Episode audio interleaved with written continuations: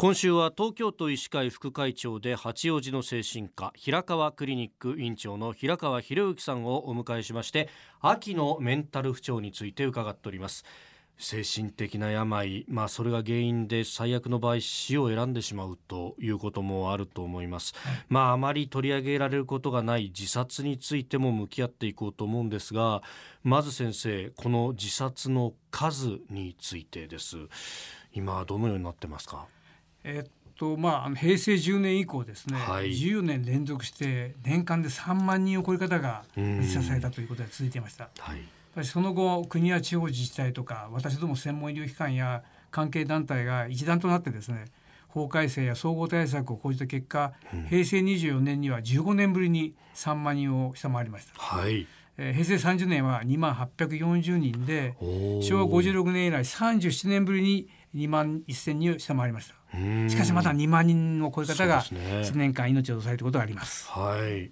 でも原因として考えられることというと？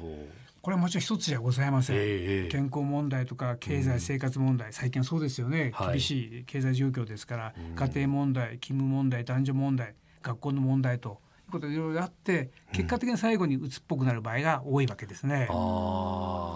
さまざまな要因が積み重なってますから一概にこれってことは言えないと思います。うん。これまあそうすると原因が様々ってことは対策だってこれ一言で言うのは難しいと思うんですけれどもどういうことを重点にしてます、まあ、とにかく防ぐしかないわけですから、例えば危険因子をみんなで知っておくことってありますよね。はい、はい、自殺未遂の経験があるとか、えー、まあ、うつ病などが背景にあればその病気がうまくコントロールされてないとかあるいは孤独で周囲からの十分なサポートがないとかですねはい、自殺未遂があったという時はこれ本当にかなり喫緊の時期だということですぐ対応する必要があると思いますね。あの周りの、まあ、友人だったり人でこの人大丈夫かなってこう心配になることもあると思うんですけど一方であの軽々しくその声をかけていいものだろうかというか、はい、うどう接したらいいんだろうかってこう悩むこともあると思うんですけどそういう時っていうのはどうしたらいいですかね？非常にいい質問ですよね。まさにそのことって今までタブー視されたことなんですね。はい。で亡くなった後にすごくその方で自分を責めることになっちゃいます。うん、あの時もう一言かければってことで、うん、でこれで最近はあのトークの原則とありまして、トークはい、テル、アスク、リスン、でキープセーフっていうことが入ってるんですけどこれを取ってトークって言うんですけども、これはもうまずあなたの様子を見てるととても心配になるなそういうことをはっきり言葉で伝えることですね。はい、うん。で、うん、自殺しそうだなって感じたらはっきりその点を尋ねることなんです。前は触れちゃいけないっていう意味はないですけど、はい、今しっかり尋ねる。ただしただ尋ねるわけじゃなくてもう誠実な態度で対応する。真摯な態度でそれを話題にすることそうした場合は危険はないって言われています。でむしろ自殺予防の第一歩だとい。うことですね。はい、そこのまあ戸を叩くって言いますかどうなのっていうことですね。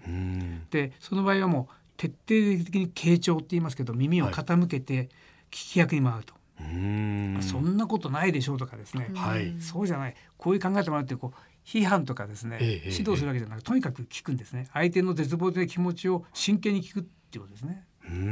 そして危険を感じたらもう安全確保も決して一人にしないとかまあ早急に医療機関につなげるっていうこと。ここの躊躇がね結構後悔を生むんですね。うん、ああ、なるほど。じゃあもうあの聞くだけもずっと聞いて聞いてでじゃあ例えば一緒にお医者さん行こうかとか、はい、あのここここがいいお医者さんだと思うから行ってみてとか。あれで、ね,、もそうか一人にしない方がいいとあのご家族と伴って、いろんな方と一緒に、まあ、行くことでしょうね。はい、でそれでそこでねどうしても、まあ、まあ医者の方もですね、まあ、もう一日二日見てみようかなんていう時がねそういう事故が起こる可能性があるんですね。やっぱりこ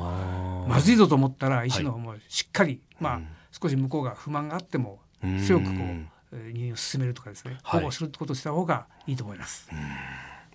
えー、明日も平川クリニック院長平川博之さんにメンタルヘルスについて伺っていきます。先生明日もよろしくお願いします。よろしくお願いします。